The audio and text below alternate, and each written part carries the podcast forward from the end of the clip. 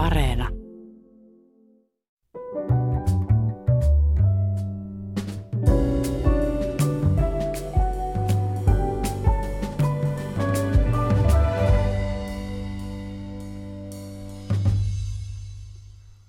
Hyvät ihmiset, me kaikki uskomme tietävämme asioita ja me kaikki tiedämme uskovamme asioita.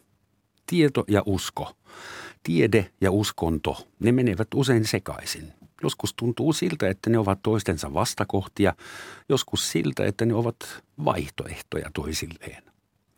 Tiedon ja uskon, tieteen ja uskonnon rajamailla liikutaan tänään maamikirjassa ja kysytään provosoivasti, tuleeko tieteestä uusi uskonto?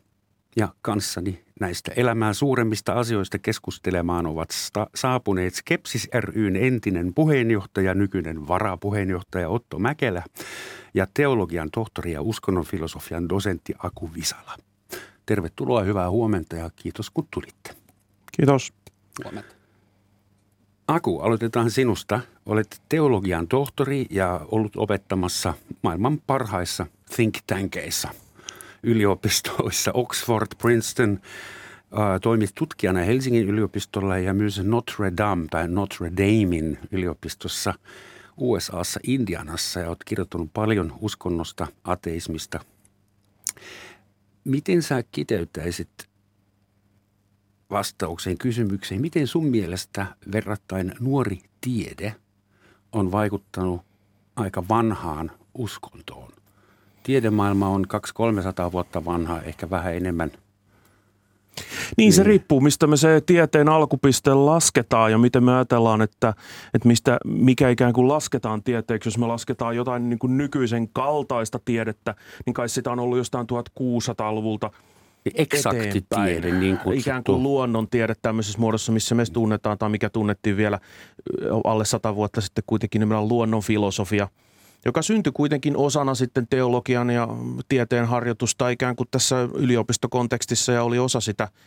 Ja toki nämä on oikein niin kuin muuttanut, muuttanut toisiaan, mutta se ajatus, että meillä olisi jotenkin tämmöiset erilliset tieteen ja uskonnon alueet, niin tämähän on jotain semmoista, mikä on aika tuore tuore historiallisesti vielä.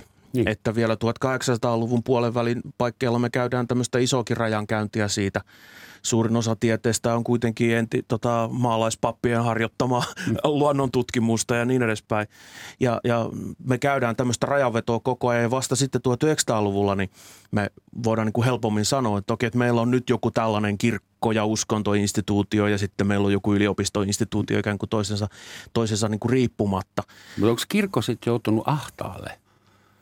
kun sen rinnalle on tullut uusi tapa katsoa maailmaa ja uusi tapa tutkia maailmaa? No tietyssä mielessä kyllä ja tietyssä mielessä ei. Se riippuu, että vähän mikä kirkko ja missä maassa ja mistä, mistä kontekstissa me halutaan puhua.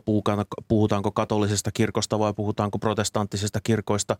Ja nämä niin kuin kirkkojen suhde yliopistolaitokseen on vaihdellut niin paljon historiassa, että sit on tosi vaikea yleistää mm. mitenkään, että eri maissa se on ollut erilainen ja on ollut erilaista kränää erilaisissa, erilaisissa tilanteissa – ja nythän tietysti mitään semmoista kummosempaa ikään kuin kirkkojen ja yliopistojen kränää ei oikeastaan ole, että, hmm. että meillä, meillä ei ole tällaista niin kuin tämmöistä instituutioiden välistä ää, raj, rajankäyntiä. No ei ainakaan meidän kulttuuripiirissä, mutta hmm. katsotaan nyt, onko se ehkä muualla maailmassa olemassa vielä militantteja skismoja tieteen ja uskonnon välillä. Otto, sä olet Skepsis ryn tällä hetkellä varapuheenjohtaja – Eli Skepsis ryn tehtävä on teidän omien sääntöjen mukaan edistää kriittistä ajattelua, tieteellisen tiedon hankintamenetelmien opetusta sekä tieteeseen ja järkeen perustuvaa käsitystä maailmasta. Ähm, edistää myös keskustelua tieteelliseen maailmankuvan liittyvistä tärkeistä aiheista, niin kuin olet nyt ansiokkaasti tekemässä tällä hetkellä. Mutta siis tarkoittaako tämä kaikki, että eksaktin tieteen menetelmät ja maailmankuva ja ajattelutapa on teille tavallaan perustana, ohjenuorana? No meitä voi pitää vähän semmoisen tieteen faniklubina, että tiede on hyvä menetelmä, jonka avulla saadaan tietoa ympäröivästä maailmasta. Millainen määritelmä teillä on sitten käytössä tieteestä? No, siis, koska se on menetelmä, niin sitä on vähän niin kuin vaikeampi määritellä, mutta siihen sisältyy tämmöinen itsekorjaantuvuus, siihen sisältyy tietyt tutkimusmenetelmät, siihen sisältyy, siihen sisältyy todellakin niin kuin entisen tutkimuksen kritiikki. Ja se joskus käy hyvin jyrkäksikin tiedepiireissä silleen, että siitä käydään sitten, ollaan menty jopa oikeuteen saakka joissakin tilanteissa. Mm. Mutta myöskin se, että sitten ö, saattaa, saattaa tulla tiettyjä skismoja joidenkin piirien suhteen, jossa sitten ollaan vähän lähes yritetty tavallaan niin kuin esimerkiksi siirtää uskontoa tieteen piiriin. Tämä on skisma syntyy esimerkiksi kreatianismin kanssa. Niin, meidän just kysyä, että anna meille joku konkreettinen esimerkki, miten äh, uskonto voidaan yrittää siirtää tieteeseen? No siinä on, olen useammin kuin kerran tullut, on useammin kuin kerran tullut vastaan, että mutta Jumala pitäisi sisällyttää tieteeseen, mutta se, se on vähän sellainen ongelma, kun tiede tavallaan tutkii havaittavissa olevia ilmiöitä ja sitten se, että niin kuin, miten se Jumala sitten sisällytetään sinne, että pitääkö vaan jossakin kohdassa nostaa kädet pystyyn ja sanoa, että nyt ei voi tutkia pitemmän, tuossa kohdassa alkaa Jumalan domaani. Nyt pitää ruveta uskomaan, kun ei enää pysty tietämään. Mm. Sehän on yleensä se argumentti, mutta eh, jos miettii luonnontiedettä, tällä hetkellä teoreettinen fysiikka tarjoaa meille semmoisen maailmankuvan, joka on täynnä pimeää energiaa, pimeää ainetta, kvanttiasioita kahdessa paikassa voi olla yhtä aikaa. Ja siis se on paljon kreisimpi kuin kaikki perinteiset uskonnot yhteen laskettu. Mm. Ja aika moni tiedeihminen – tiedehenkilö on tänäkin päivänä sitä mieltä, että saattaa sittenkin olla kaiken takana joku grand design. Eli itse tiedemaailma on, on jakautunut kahtia. No se, toisaalta se, että ne tieteen sanotaan just esimerkiksi kvanttimekaniikka, suhteellisuusteoria, kaksi suurta teoriaa, jotka eivät itse asiassa kovin paljon tykkää toisista, niin.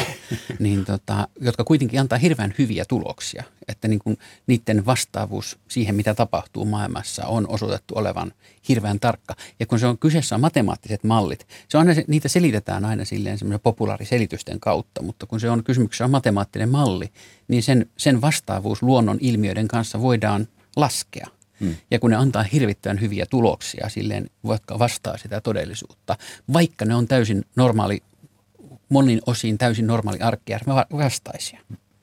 Siis tätähän voidaan, tässä on ehkä hyvä erottaa tällaiset tutkimustulokset ja teoriat ja sitten niiden tulkinta. Eli se, että, että tota, ajatellaan, että meillä on joku semmoinen asia kuin tieteellinen maailmankuva. No mikä se on? Eihän se ole sama asia kuin, että me vaan lyödään kaikki tieteelliset teoriat ikään kuin jonoon.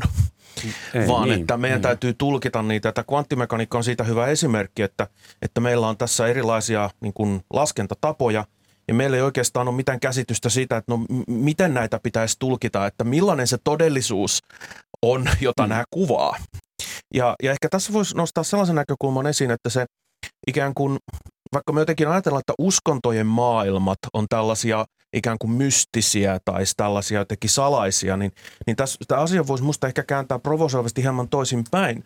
Että uskonto tekee maailmasta ihmiselle ymmärrettävän hmm. siinä mielessä, missä monet tieteen tulokset on niin älyttömiä meidän ihmisten näkökulmasta, meidän arkijärjen näkökulmasta, että se tekee ikään kuin vieraannuttaa ihmiset siitä. Ja todellisuus on paljon ikään kuin ihmeellisempi kuin miten sitten monet uskonnolliset näkemykset ää, niin kuin sen, sen paljastaa. Että uskonnon tehtävä on jotenkin tehdä ihminen kotosaksi siinä maailmassa, kun taas tiede vähän ikään kuin vierannuttaa ihmisen siitä. Tehdä kotoisaksi. Me just heittää kehin semmoisen sanan kuin lohtu. Onko, äh, tiede antaa meille informaatiota, mutta se ei lohdutta meitä pätkääkään. Se antaa meille myös mahdollisuuden kehittää teknologiaa ja kehittyä niin kuin lajina ja vaikka mitä, mutta jos mun äiti kuolee, niin se tiede ei lohduta mua pätkääkään. Mutta uskonto – ainakin yrittää lohduttaa Niin, mua siis ja... tässä on ehkä sellainen taas meidän tämmöinen ikään kuin länsimainen näköharha tai tämmöinen perspektiivi, että me ajatellaan, että, että koska meidän uskonnot tuppaa olemaan sellaisia, jotka tarjoaa lohtua – mutta ei kaikki uskonnot ole sellaisia. Et tosi moniin uskontoihin sisältyy niinku ihan hirvittävän kauheita elementtejä. eli, eli tarkoittaa siis sitä, että rituaalit voi olla tuskallisia. Se uskontojen sisäinen maailma voi sisältää, sisältää demoneita ja pahoja henkiä ja pahoja asioita. Maailma voi olla tosi pelottava – Ja silloin se ei tarjoa lohtua, vaan se tarjoaa jotain muuta. Ja, ja sen, sen takia toki voidaan sanoa, että jossakin tilanteessa uskonnot voi tarjota sitä lohtua, mutta ei ole mikään niin kuin yleissääntö että uskonnon, uskontokin mm. automaattisesti tarjoaisi sitä. Mä lähdin nyt automaattisesti kristinuskosta. Ja sen, niin. No, toisaalta sitten kristinuskonkaan helvettinäkemys ei välttämättä ainakaan niissä fundamentalistisimmissa muodoissaan ole kovin lohduttava. Ei tosiaankaan ja, ja kristinuskostakin ei, ei tarvi paljonkaan etsiä, niin löytää niin kuin – aika paljon tällaisia hankalia ja, ja kau, kauhistuttavia ja niitä vähemmän, vähemmän niin kuin lohdut, lohduttavia asioita. Esimerkiksi käsitys kuolemanjälkeisestä elämästä, jos me otetaan se vakavasti, niin kuitenkin perinteinen näkemys on ollut Augustinuksesta alkaen, että valtaosa ihmisistä joutuu helvettiin. Ja, ja tämä on se, mitä Augustinuskin opetti ja, ja kyllähän tämä asettaa niin kuin Tämä on aika kauhea kuva. Se on aika elitistinen. Niin, aika hankala kuva todellisuudesta. Mutta miten te sanoisitte, että mikä on suurin ero tieteen ja uskonnon välillä? Mä, molemmat yrittää jollain tavalla selittää meille maailmaa. No, Mutta onko se emotio se, se suurin ero vai onko sillä eri tarkoitusperä? No mä sanoisin, että meidän pitää tehdä pikkusen tarkempia erotteluja. Eli että mitä, mistä me nyt puhutaan, kun me puhutaan uskonnosta ja me puhutaan tieteestä, puhutaanko me niistä instituutioista, puhutaanko me niistä menetelmistä. Tässä aiemmin just ikään kuin tiede määriteltiin nimenomaan tietämisen menetelmänä. Ja sitten voidaan puhua näistä ikään kuin tämän tietämisen menetelmän tuloksena syntyneistä uskomuksista tai uskomusjoukoista. Ja sitten vielä niistä käytäntöistä, käytännöistä. Eli meillä on ikään kuin neljä eri osa-aluetta, niin kuin instituutiot, menetelmät, hmm. käytännöt, tulokset. Ja näissä kaikissa niin kuin kysymys on vähän eri, eri, eri asioista. No, Tämä oli aika tieteellistä. Mä heitän sulle takaisin henkilökohtainen näkemys. Kun muhun koskee se suuri kysymys, se suuri musta aukko, mä alan kysyä, että miksi mä oon täällä, mikä elämä on. Nämä peruskysymykset. Mä en katso raamatun suuntaan tai hinduismin suuntaan, en etsi jumalia tai jumalattaria – vaan mä yritän muistaa kaikkia näitä ää, teoreettisen fysiikan dokumenttielokuvia, mitä mä oon nähnyt, kaikki kvantit ja mua lohduttaa se, että informaatio ei tuhoudu edes mustan aukon ää, tapahtuma horisontille. Enää mä ymmärrän, mitä se tarkoittaa, mutta jotenkin tämä luonnontiede, se populaari tiede, mitä mä oon ammentanut mediasta, antaa mulle semmoisen kuvan, että – me ollaan kaikki ikuisia anyway ja osa tätä suurta spektaakkelia, niin ja mä yritän ammentaa oikeasti lohtua ja jotain kontekstia itselleni. Ja se onnistuu helpommin luonnontieteestä kuin jostain patriarkaalisesta tai matriarkaalisesta narratiivista. Eli mä ihan oikeasti käytän sitä ehkä uskontona – niin, se kai vähän riippuu, että mitä Eikä me, ole ainoa. Niin, niin, mitä me tarkoitetaan uskonnolla. Että tätähän on nyt vasta viime aikoina ruvettu tutkimaan, eli, eli sellaisia asioita kuin minkälaisia ikään kuin maailman katsomuksia ihmiset voi tieteestä kehittää ja sitten ihmisille, jotka ei ole uskonnollisia, niin miten ne käyttää tiedettä tällaisen niin kuin maailmankuvan rakennusvälineenä. Meilläkin Helsingissä on tätä, Helsingissä tätä tutkittu, mutta tämä on aika uusi alue vielä. Et me ei kauheasti tiedetä, miten tämä tapahtuu, mutta se murros tapahtui siinä, että me ruvettiin tutkimaan niin kuin uskonnon lisäksi uskonnottomuutta. ja tämä uskonnottomuuden tutkimus on nyt vähän ikään kuin uusi asia. Että sitä ei ole kuitenkaan tutkittu kauheasti.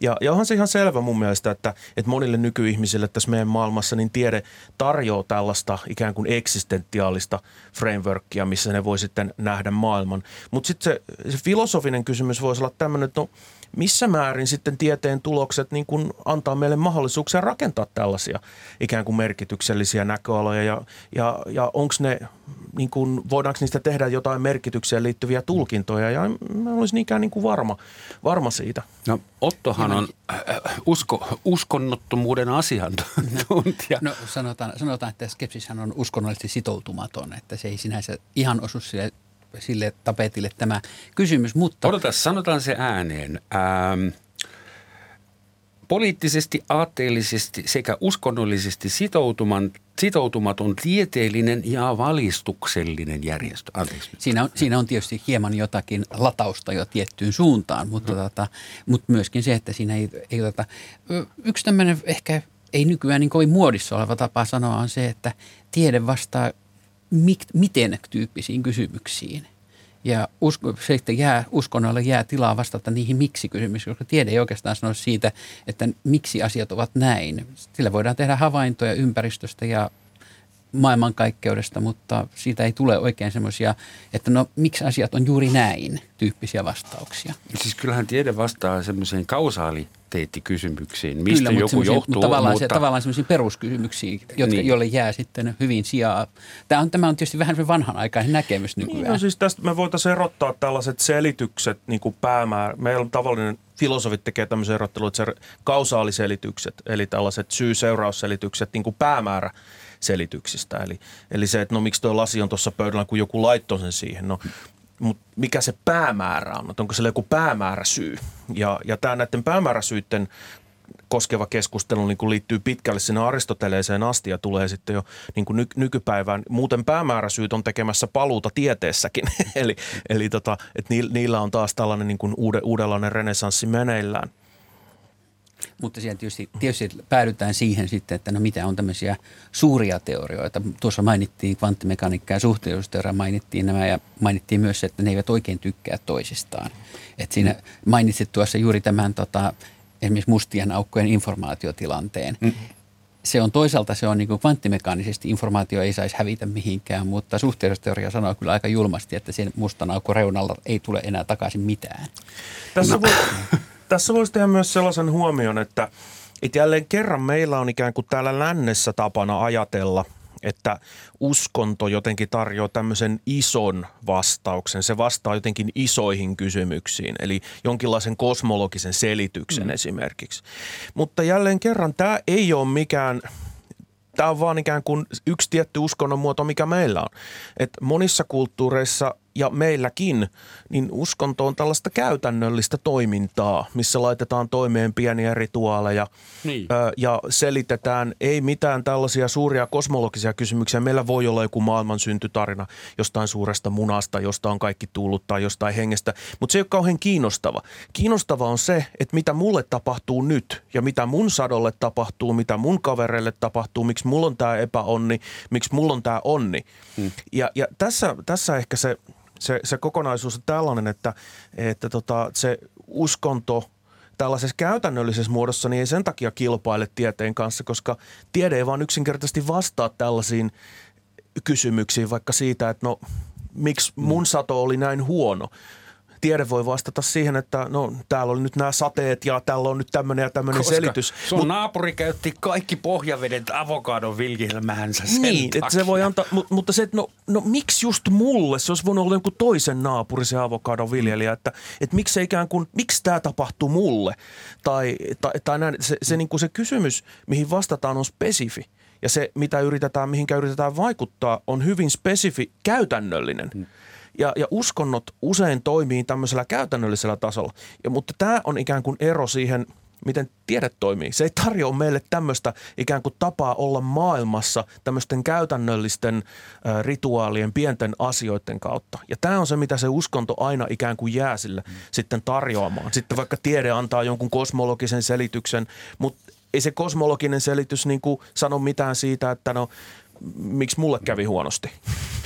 Tuli mieleen niin sanotusti rokotekriittiset ihmiset, että auttaisiko se, jos rokotuksen yhteydessä järjestettäisiin joku pieni, pieni rituaali, että se olisi psykologisesti palkitsevampaa.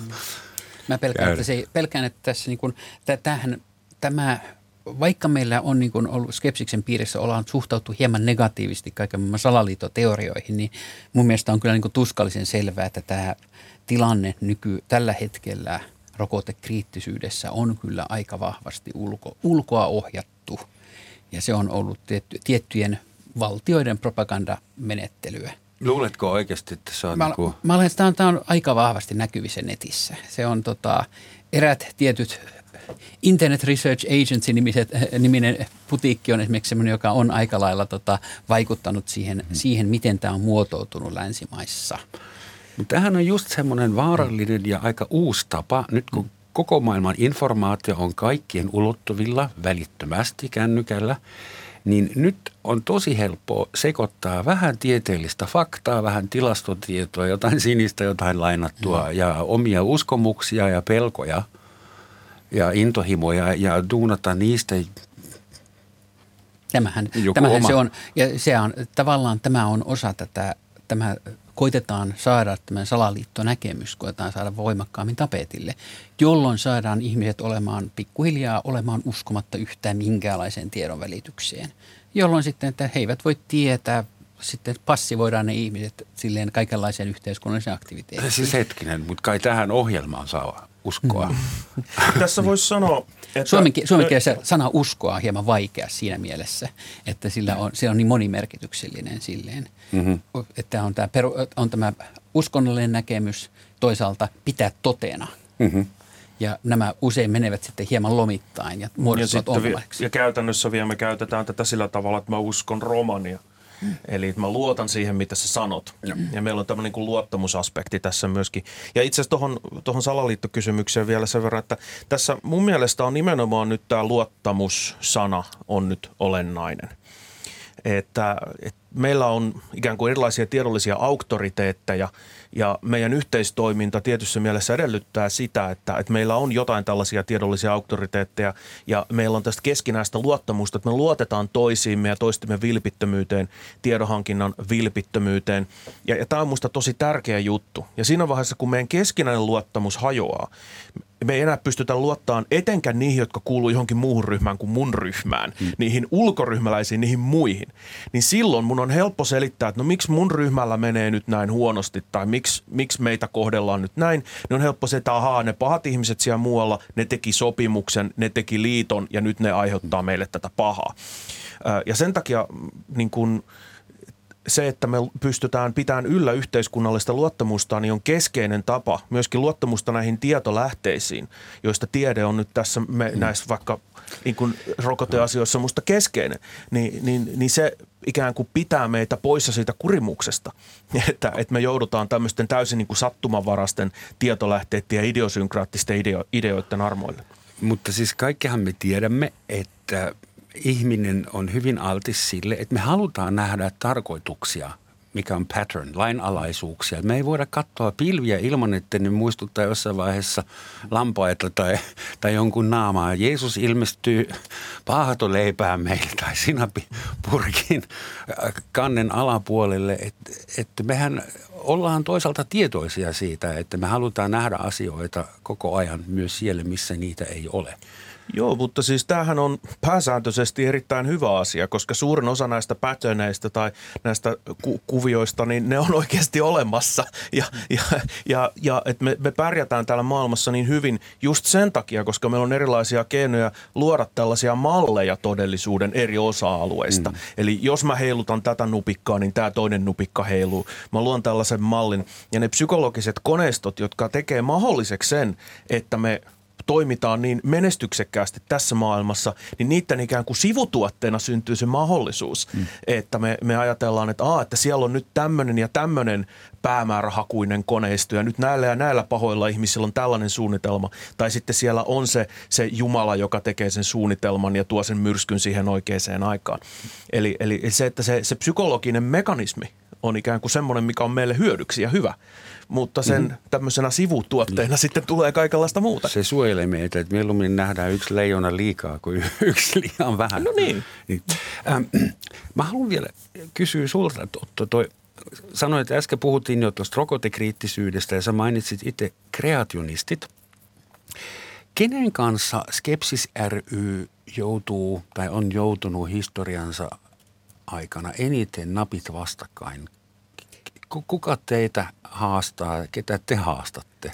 No historiavaiheessahan se oli aika vahvasti, oli esimerkiksi kaivon katsojia, joka on tämä perinteinen tota, perin, taikavarvulla etsitään vettä, joka tietysti Suomessa on niin kuin erittäin hyvin toimiva systeemi, kun täällä on lähes joka paikasta löytyy vettä.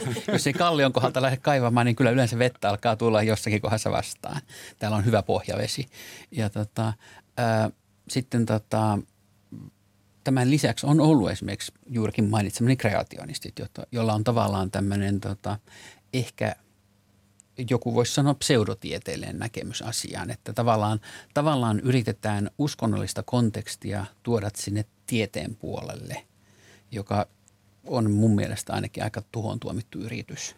että, että yritetään, yritetään tuoda yliluonnollinen ilmiö ikään kuin osaksi tiedettä, joka, joka ei taas sitten ole niin kuin mitenkään selkeästi Mistä teidän mielestä voi johtua, että joillekin ihmisille on niin mahdotonta hyväksyä, että raamattu saattaa olla vertauskuvallinen tarina, eikä sanasta sanaan totta? Mutta siellä, siis se on, siinä on tietysti osa on siis, siis kirjan tekstin vanhuutta jo. Että siellä on jotain semmoista, joka niin kuin saattoi olla oman aikansa ihmisille aika selkeä vertauskuva – mutta joka jää sitten niin kuin nykyihmiset täysin käsittämättömäksi. Että kuka muistaa, kuka niin kuin esimerkiksi täällä päin maailmaa tietää, minkälainen viikuna, minkälaisia satoja viikunasta saa. Ah, sieltä tulee semmoinen esiviikuna, joka viittaa siihen, millainen se varsinainen sato on. Tai jotain muita tällaisia, tällaisia näin, mm. niin kuin, jotka on niin kuin ollut sen ajan ihmisille hyvin ymmärrettävä että okei, tämä on varmaankin vertauskuva jostakin, kun tässä nyt puhutaan näin konkreettista asioista. Niin ja sitten tässä on myöskin se, että et yksi kysymys on se, että mitä nämä tekstit on tarkoittanut lukijoille itselleen. Eli, eli onko ne tarkoitettu vertauskuvaksi? No siellä on varmasti paljon sellaisia tarinoita, mitä raamatusta löytyy, mitä ei ole tarkoitettu vertauskuviksi.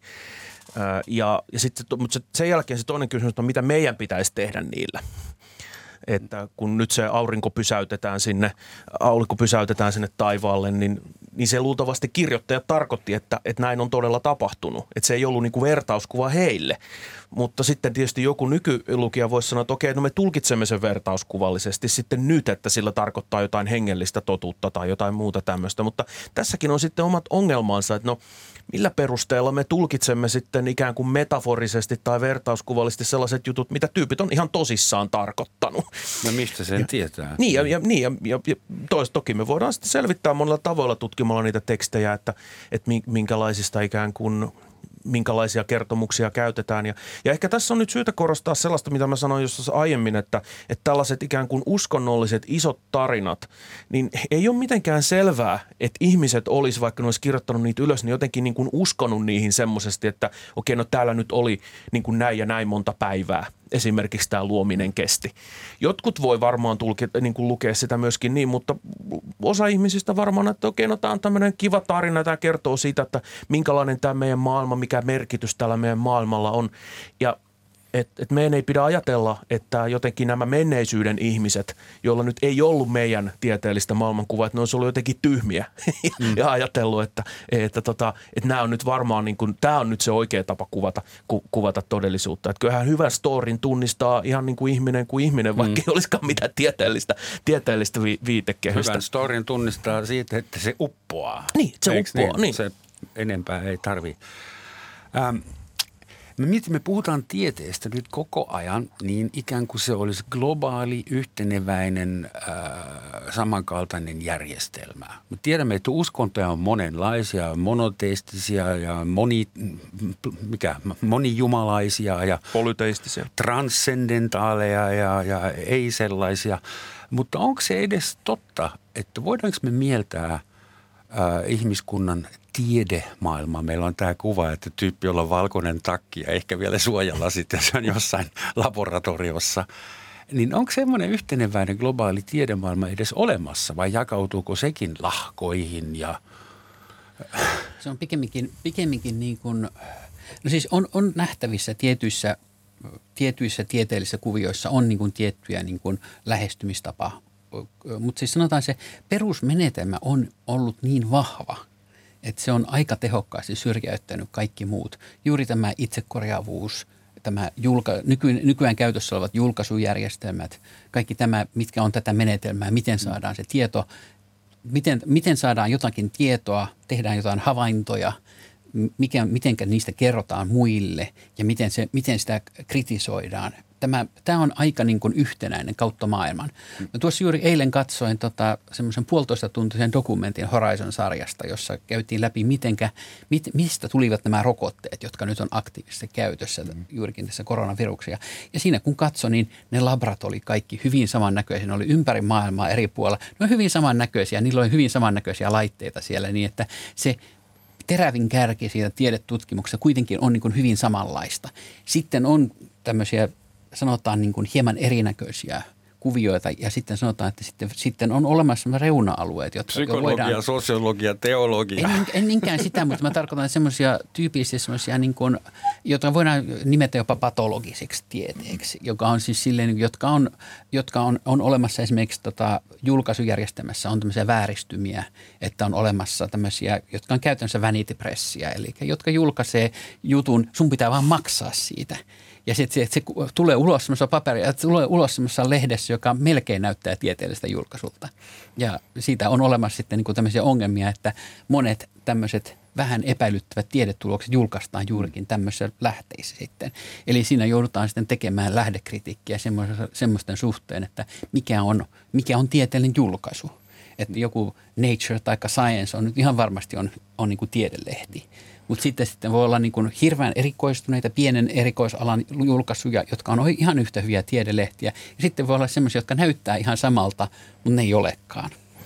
Siis meillähän on toki hirveä määrä erilaisia tieteenaloja ja tieteellisen tutkimuksen aloja. Mä olisin aika pluralistisen suhteen, että 1900-luvun tieteen filosofiassa meillä oli tämmöinen suuri projekti löytää tämä tieteen määritelmä ja tieteen kriteeri, niin sanottu demarkaatiokriteeri, millä me erotetaan ei-tiede tieteestä.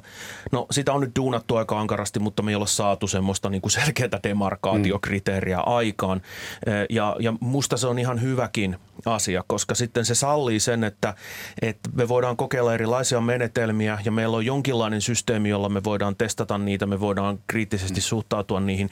Ja sen takia mä en yleensä ole kauhean innostunut sellaisista tosi, että nyt, nyt tässä on tämä lyhyttieteen määritelmä ja tiede on nyt niin kuin tätä.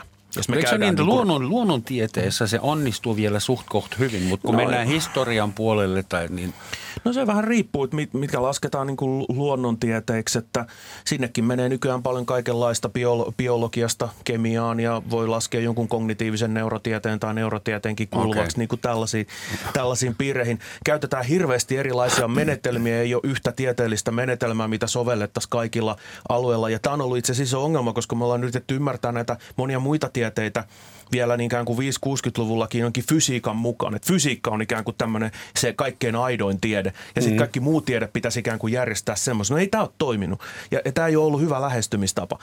Ja, ja sen takia nämä elämäntieteet, niin kuin biologia, neurotiede ja muu vasta, ke- kemia, niin nämä on nyt niin kuin – mistä me yritetään etsiä semmoisia yleisempiä malleja siltä, että miltä ikään kuin tiede, kun luonnontiede näyttää. Ja sitten puhumattakaan kaikki muut, muut tieteet. Ja, ja sen takia mä ajattelin, että se, se joukko on niin kuin valtava ja meidän ei pidä liikaa mm. silotella niitä eroja koska sitten niiden ongelmat ja haasteet ja vahvuudet on erilaiset. Mutta jos järjestettäisiin kilpailu, että kumpi on muuttanut ihmisten maailmankuvaa rajummin viimeisen tuhannen vuoden aikana. Uskonto vai tiede, niin mä pistäisin mun kaikki bitcoinit heti tieteen, tieteen puolelle, koska vielä sata vuotta sitten luultiin, että yksi äh, galaksia, yksi linnunrata on, on kaikki mikä on. Sitten tuli Hubble – nyt, nyt tiedetään, että universumi tai siis maailmankaikkeus laajenee ja kiihtyvää vauhtia. Ja tuhat vuotta sitten luultiin vielä, että aurinko kiertää maapalloa kaikki. Eli Siis mikään uskonto ei ole aiheuttanut meille niin rajuja, suuria kollektiivisia paradigman vaihtoja. Kun tiedä, yhtäkkiä joku kertoi meille, että he saavat sata miljardia kertaa pienempi kuin mitä tähän asti luulit. Korjataan kuitenkin, että se sanotaan se aurinkokeskeisyys on, on vähän semmoinen kontro, kontro, kontroversiaali aihe, että se, se, että oliko se ja miten se meni ja minkä muotoinen maapallo on esimerkiksi ja tällaisia asioita, niin ne on ollut vähän pitemmällä välillä silleen tota, keskustelun alla tiedepiireissä. Että, tota, sanotaan, sanotaan, että tota, tuo, tuo, että onko se, että onko aurinko vai maapallo keskikohdassa, niin se on pikemminkin filosofinen filosofiset perustelut siinä kuin tieteelliset perustelut. Mm-hmm. Oikea vastaus on ei kumpikaan, eikö niin? Mutta se, mihinkä sitä vertaa sitä, sitä ikään kuin maailman, maailmankuvan muutosta, niin niin mikä on ikään kuin se lähtötilanne? Koska meillä on ikään kuin tällainen tilanne, että mennään me mihin tahansa, katsotaan mitä tahansa ihmisryhmää, me löydetään sieltä jotain uskonnon kaltaista. Me voidaan ottaa tämä uskontokäsite nyt aika semmoisena yleisenä, että meillä on tässä tarjottu mitään uskontomääritelmää, mikä on tosi hankala juttu, vielä vaikeampi määritellä, kun se tiede on mm. määritellä tämä uskonto. Mutta jotain jo, kuitenkin sen kaltaista me löydetään vaikka mistä. Ja tämmöiset ikään kuin uskonnolliset maailmankatsomukset on se ikään kuin mistä lähdetään liikkeelle. No mutta sitten toisaalta voidaan kysyä, että no kuinka paljon se sitten muuttaa sen kadun tallaajan elämää, että kumpi kiertää nyt kumpaa. Että päräyttääkö sen tyypin tajunnan kun se kävelee kadulla, että, Aa, että nyt itse asiassa tämä maapallo kiertääkin aurinkoa ja nyt näitä galakseja on ikään kuin miljoona enemmän kuin mitä mä ajattelin. Eihän se kuitenkaan vaikuta siihen, että no miten mun kaverit pärjää tässä maailmassa ja, ja saanko mä töitä vai eikö mä saa töitä, tuleeko mun sato, saanko mä niitä mun fisuja sieltä järvestä. Ei, ei, mutta se vaikuttaa siihen, keneen sä uskot. Kenen kenen mielipiteitä sä tulevaisuudessa uskot? Kun sä tiedät, että se Paavi on ollut koko ajan väärässä, niin enpä enää usko sitä tyyppiä ja sen oppeja. Tämähän oli se syy, minkä takia tästä 1500-1600-luvulla käytiin niin kuin rajankäyntiä tämän syntyvän luonnonfilosofian osalta. Koska siinä ikään kuin se, se, mistä keskusteltiin, oli tämmöinen tilanne, että kuka saa määritellä sen, mitä ei näy. Ja ajateltiin, että tiede ja luonnonfilosofia on ihan ok siihen asti, kun se toimii havaintojen perusteella. Eli se kiinnittää huomiota havaintoihin. Eli selittää maailmaa ja perustaa sen havainnoille. Mutta siinä vaiheessa, kun se ylittää nämä havainnon rajat ja sanoo jotain siitä, että millainen todellisuus oikeasti on, se menee ikään kuin sinne uskonnon alueelle. Tässä menee teologian tai oikeastaan kirkon alueelle. Ja sen takia tämä ikään kuin luonnonfilosofian ja yliopistolaitoksen ja teologian keskustelu ikään kuin tämän ympärillä se pyöri siinä 1600-luvun paikkeilla ja sitten siitä eteenpäin. Eli siinä oli kysymys ei niinkään se, että saako, havain, saako havainnoida maailmaa tai mitään tämmöistä. Mm-hmm. Ei, kaikki Sitä havainnoi maailmaa ja, ja, ja kaikki sai Mutta selittää tulkintaherruus sitä. oli kirkolla. Niin, eli, eli, eli kuka saa sanoa, mitä siellä näkymättömässä maailmassa on? Se oli se, se, oli okay. se kysymys hieman tämmöisenä runollisena sivuvetona voisi tässä sanoa. Carl Sagan aikoinaan totesi, että niin kuin nykyinen tiedekäsitys on se, että kaikki raskaammat, vetyä raskaammat alkuaineet suunnilleen on muodostunut tähtien ytimessä. Hmm. Niin, että me ollaan kaikki tähtiainesta joka on semmoinen hirveän runollinen näkemys. Ja se voi muuttaa ihmisten mielikuvaa siitä, että mikä on sen, mikä on sen, niin kuin sen tieteen niin kuin selittävyys tai tämmöinen tieteen käsitys siitä, että miten me tulemme kiitos tästä tähtipöly aasinsillasta tai ajatuksesta. Mutta tuli tästä mieleen, äh, oliko sun etunimi nyt Paul Dirac, se tyyppi, joka Paul Dirac. keksi antimateriaan. Ja hän keksi sen vissin ihan ajatuksena se, että maailman on pakko olla kaunis, muuten mä en voi hyväksyä sitä. Ja äh, ollakseen kaunis maailman täytyy olla symmetrinen ja sen takia on pakko olla olemassa myös aineen vastakohta, eli antimateria. Ja hän laski sen vissin vielä kahvilan servietille, jos muistan oikein romanttisen detskun. Ja totta, toki sitten myöhemmin havaittiin, että hän oli oikeassa. Eli ja sehän on, tieteessä tapahtuu usein semmoisia lähes uskonnollisia läpimurtoja tai semmoisia, jossa on isokin latinki. Esimerkiksi se, että, että, että kauneus on olennainen, olennainen osa maailmankaikeutta ja symmetriaa. Se on jo jotain mun mielestä. Mä sanoisin ehkä näin, että, että se mikä mussa herättää sellaista uskonnollistyyppistä kunnioitusta, semmoista ikään kuin pelonsekasta kunnioitusta, jota me englanniksi sanotaan nimellä O, jolla o. ei ole mitään O, niin kuin suomenkielistä käännöstä, on tämmöistä pelonsekasta kunnioitusta, ja mikä on mun mielestä oikeasti niin kuin mysteeristä – on tällainen, että me voidaan tehdä jotain hyvin teoreettista. Me voidaan tota, me ihmiset tuolla liitotaululla vääntää siihen yhtälöä, joka on mm. niin abstraktia ja niin irti tästä arkielämästä ja havainnoista kuin mikä voi vaan olla. Eli me luodaan tämmöinen käsitteellinen, rationaalinen järjestelmä.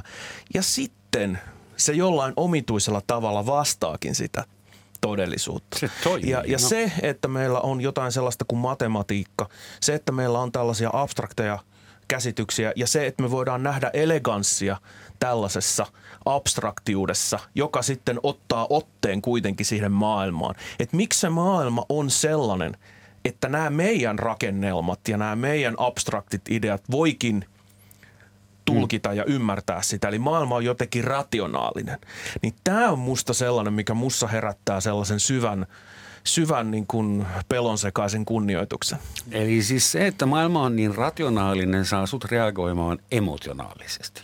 Kyllä. Täysin epäloogista, mutta hienoa. Mäkin on vielä ihminen kai sitten, jotain ihmisyyden rippeitä on vielä jäljellä. Että. Ei kai Skepsis ryn missio ole niin ottaa ihmisiltä tämän A ilmiön ei, to, ei toki, pois. Ei toki, että tämä, tämä, on, tämä, on hy, tämä on hyvin yleinen ilmiö tiedepiireissä. Että se, että sanotaan, että se, että ymmärtää, mistä sateenkaari tulee, niin ei se sitä kauneutta mihinkään vähennä. Päinvastoin se lisää. Sehän on, niin kuin tiede on antanut meille niin paljon informaatiota siitä, että miten asiat toimii.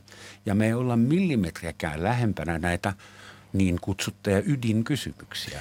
Siis tämä kokemus tästä nimenomaan tästä wonder tai tästä ihmettelystä, niin, niin tämä on jo ikään kuin antiikki muidenkin filosofien idea siitä, että mistä tietäminen lähtee liikkeelle. Mm. Eli kaikki tietäminen, että me pyritään kohti totuutta, niin lähtee tällaisesta ikään kuin haltioitumisesta jonkun ongelman tai jonkun tällaisen, mm. että oi kato, tuossa on sateenkaari, ei mulla ole mitään käsitystä, niin kuin mikä se on ja mitä se tekee. Juve. Niin, mutta se on niin kuin upea, se vaikuttaa muhun ja tästä haltioitumisesta ikään kuin tämä, tämä tietämisen prosessi ja ymmärtämisen prosessi lähtee liikkeelle. Ja, ja tämä on musta niin kuin tosi hienoa, että meillä on olemassa sellainen instituutio – tämä ei ole niin kuin helppo juttu. Kaikissa maailman paikoissa ei ole tämmöistä. Et meillä on instituutio, jonka tehtävänä on niin kuin ihmetellä, että oi vitsi, tämä maailma on niin kuin ihmeellinen paikka. Ja nyt me halutaan, että meillä on tällainen porukka ihmisiä ja instituutio, jolla on systeemit, jonka yrittää niin kuin selvittää, että miten tämä toimii. Mm. Ja niiden ei tarvitse tehdä mitään muuta. Joo, ja, ja meillä ja on varaa rakentaa Alppien, Alppien alle semmoisia äh, kiihdyttimiä, jotka maksaa enemmän kuin, kuin aseet. Ja me tehdään se. Joku oikeasti tekee sen ja tutkii siellä. Ähm, tieteen ja uskonnon välinen suhde elokuvissa usein, jos mietin nyt tätä niin kuin Dan Brownin tarinat esimerkiksi, niin yleensä kirkko ja, ja, ja tiede ne on niin kuin vastakaisia maailmoja ja siitä voidaan tehdä ihan niin kuin verinenkin agenttitarina. Oikeasti kirkko on ollut itse – hirveän paljon mukana esimerkiksi astronomiatutkimuksissa ja, ja Vatikaanin kaukoputkella on tehty erittäin uraa uurtavia havaintoja, eli ei se sitä ole. Mutta mitä te luulette tulevaisuudessa? Meillä on nyt internet, ää, me voidaan kaikki vaihtaa tietoa ja me voidaan organisoitua flashmobeiksi tunnin sisällä. Miten uskonnon ja tieteen tulevaisuus kehittyy. Että jos ajatellaan, mitä viimeisen 100-200 vuoden aikana on tapahtunut valistuksen iskettyään ja sen jälkeen, niin Tämä nyt on tietysti pikkukysymys, mutta mihin suuntaan, what's the next big thing? Niin mihin siis, suuntaan? Jos, jos katsoo vähän niin kuin taaksepäin, niin se pitäisi jotenkin sanoa näin, että me vielä sotien jälkeen ajateltiin, sosiologit aika monet kannatti tämmöistä ajatusta niin kuin sekularisaatioteesistä – ja ajatus oli se, että kun tiede edistyy ja tiede tulee tunnetummaksi, niin uskonto ikään kuin vetäytyy. Ei niin näytä siltä. Eli, ja, eli, eli meillä on tämmönen, ollut tämmöinen idea aikana. No eihän tällä ei ole niin kuin käynyt. Ja, ja tällä ei niin kuin luultavasti tule käymään, vaan että, että uskonto ikään kuin pluralisoituu. Se on, se on se, mitä me ollaan nähty. Eli tämmöinen institutionalisoitunut uskonnollisuus, joka rakentaa tämmöisiä isoja instituutioita, joka sitten toisaalta on pitänyt myös niin kuin toisenlaisia uskonnollisuuden muotoja ikään kuin poissa tai sivussa, niin, niin sen, semmonen, sen vaikutus ihmisten arkielämään tuntuu olevan niin kuin vähentymässä päin. Mutta se ei tarkoita, että uskonnollisuus sinänsä olisi jotenkin häviämässä, vaan että pikemminkin kohti ollaan menossa sellaista enemmän ja enemmän pluralistisempaa aikaa, missä se uskomusten ja maailmankatsomusten kenttä vaan niin kuin laajenee koko ajan ja nämä erilaiset vaikutteet sekoittuu keskenään. Ja tämä on se, mitä me nähdään myöskin tutkimuksessa. Mä oon ollut kirjoittanut yhden artikkelin psykologikollegan kanssa, missä me tarkasteltiin evidenssiä siitä, että mitä eri, eri konteksteissa tämmöiset uskonnolliset ja tieteelliset selitykset elää yhdessä. Esimerkiksi sairau, sairauksien selitykset ja kuolemantapausten selitykset ja tällaiset. No tuloksena pääsääntöisesti siinä oli se, että, että niin kuin ihmiset aika luovasti yhdistelee uskonnollisia tieteellisiä selityksiä niin kuin käytännön elämässä. Mm. Ei niin, että toinen ikään kuin puskee toisen pois, vaan että, että niillä on eri, vähän hieman eri funktiot ihmisten elämässä. Ja mä luulen, että tämä on se, mitä me nähdään niin kuin tulevaisuudessa. Siis ihmiset nappaa sieltä sun täältä näitä arvomaailmansa palikoita – tarpeen vaatiessa. Niin kuin. Tulee ihan mieleen se, kuinka äitini sanoi, äitini sanoi aikoinaan, kun tuli puhetta uskonnollista näkemyksistä perheessä, niin tota, sanoi, että minun isoäitini aikoinaan oli sitä mieltä, että lapset pitää kastaa, jotta niille ei tule tuhkarokkoa. Mm. E, hän ei tosissaan ollut tätä mieltä, mutta se, tätä tasoa on ollut silleen perheessä tämä uskonnollinen näkemys, että ei, ei ole kovin vakavasti otettu asiaa. Semmoinen ajatus tuli, että meillähän on nyt kehittynyt meille ihmis, ihmisille lajina ää, yhteinen, ei nyt ulkopuolinen, mutta yhteinen vihollinen, tämä ilmastonmuutos. Voisiko se aiheuttaa jotain uutta spiri, spirituaalista aaltoa semmoista. No, että, että, onhan, tähän, onhan tähän monet uskonnolliset johtajat ot, ottaneet kantaa. Tässä Paavikin antoi hyvin jyrkän lausuman siitä, että ympäristön tuhoaminen on syntiä. Hmm. Joo, ja, ja kyllä tässä niin kuin tämmöiset maailmanuskonnot on ottanut yhteistä kantaa, ja meilläkin Suomen luterilainen, luterilaisessa kirkossa tämä on ollut keskeinen, keskeinen teema. Ja jos mä nyt, jos mä laitan nyt hetkeksi ikään kuin idealistihatun päähän, niin mä oon mm. niin kuin luontainen pessimisti. Mutta nyt mä laitan tämän ikään kuin vähän positiivisemman hatun päähän, niin, niin kyllä mä voisin tai toivoisin näkeväni tässä sellaista, että uskonnot, isot uskonnot, niin vois kuitenkin uskonnot voi mobilisoida ihmisiä ja ne voi antaa mm. ihmisille merkityksiä ja suuntaa niiden elämässä. Ja niillä on niin kuin tässä mielessä paljon valtaa ihmisten käytännön elämään ja arvoihin. Niin ne vois tarttua tähän ja yhdessä, koska se koskee ikään kuin kaikkia. No kun ilmeisesti meidän kansainväliset ilmastokonferenssit ja sopimukset, eli tämä poliittinen taso ei ole kovin tehokas. Se jää niin kuin julkilausumiksi.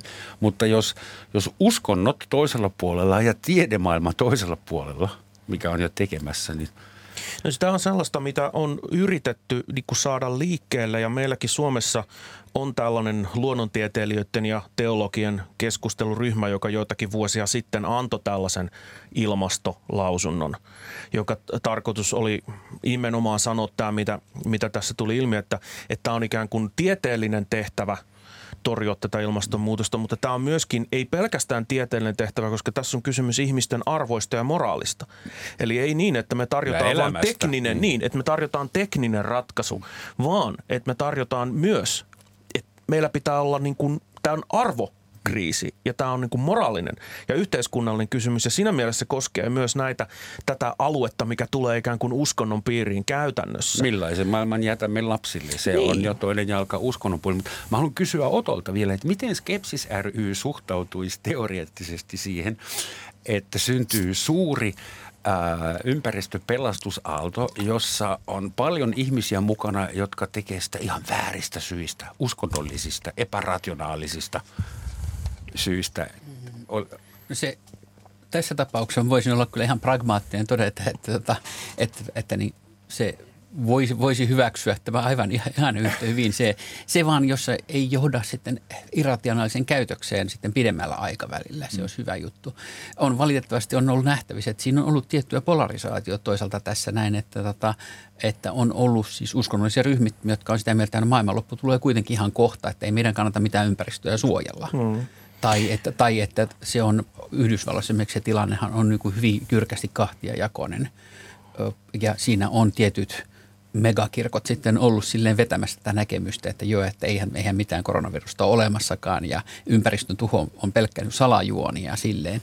Ja se, että mistä nämä sitten nämä näkemykset on syntynyt, niin siellä on kyllä nähtävissä mun mielestä ainakin melko selkeästi mm. erilaisia rahallisia tavoitteita taustalla. Mä sanon vielä sen verran tähän noista motivaatioista, että et, se, että miksi ihmiset alun perin rupesivat tekemään luonnonfilosofiaa, eli se, mikä nykyään me tutkitaan luonnontieteenä, tämä oli siis teologinen ja uskonnollinen projekti. Mm.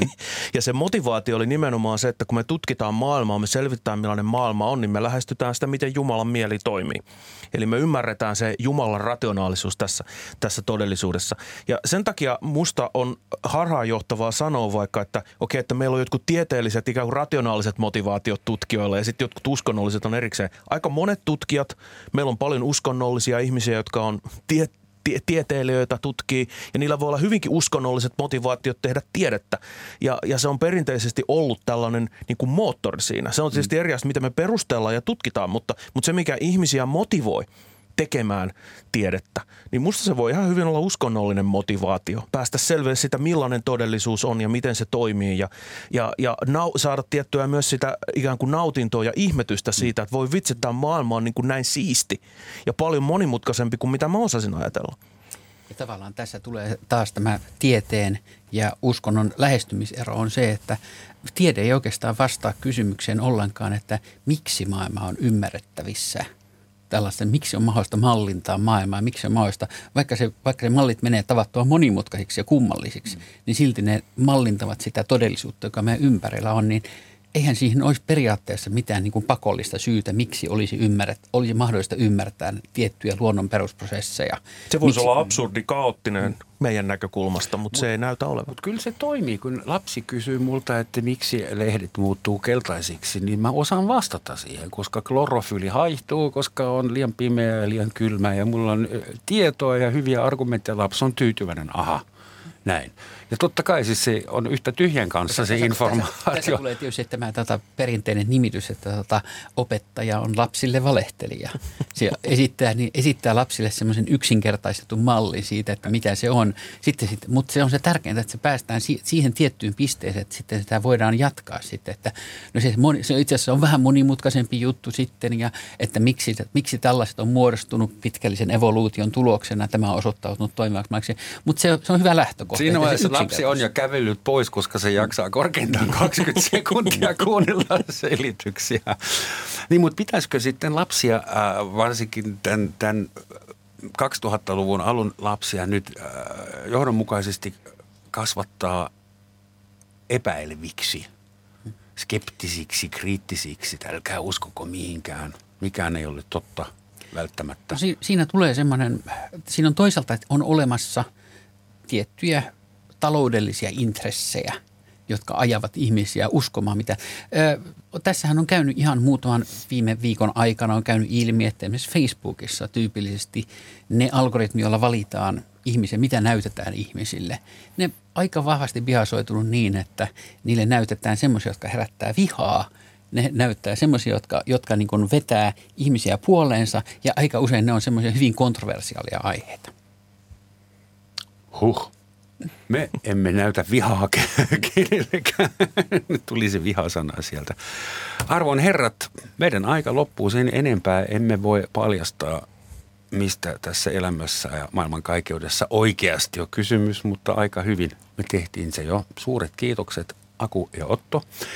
Lopuksi vielä erittäin älykäs teemaan sopiva sitaatti ja se tulee Galileo Galilein suusta tietysti, johon henkilöityy tämä koko teema – hän sanoi joskus luultavasti, en tunne itseni velvolliseksi uskomaan, että se sama Jumala, joka antoi meille aistit, järjen ja älyn, haluaisi, että jättäisimme ne käyttämättä. Näillä kauniilla historiallisilla sanoilla. Tschüss.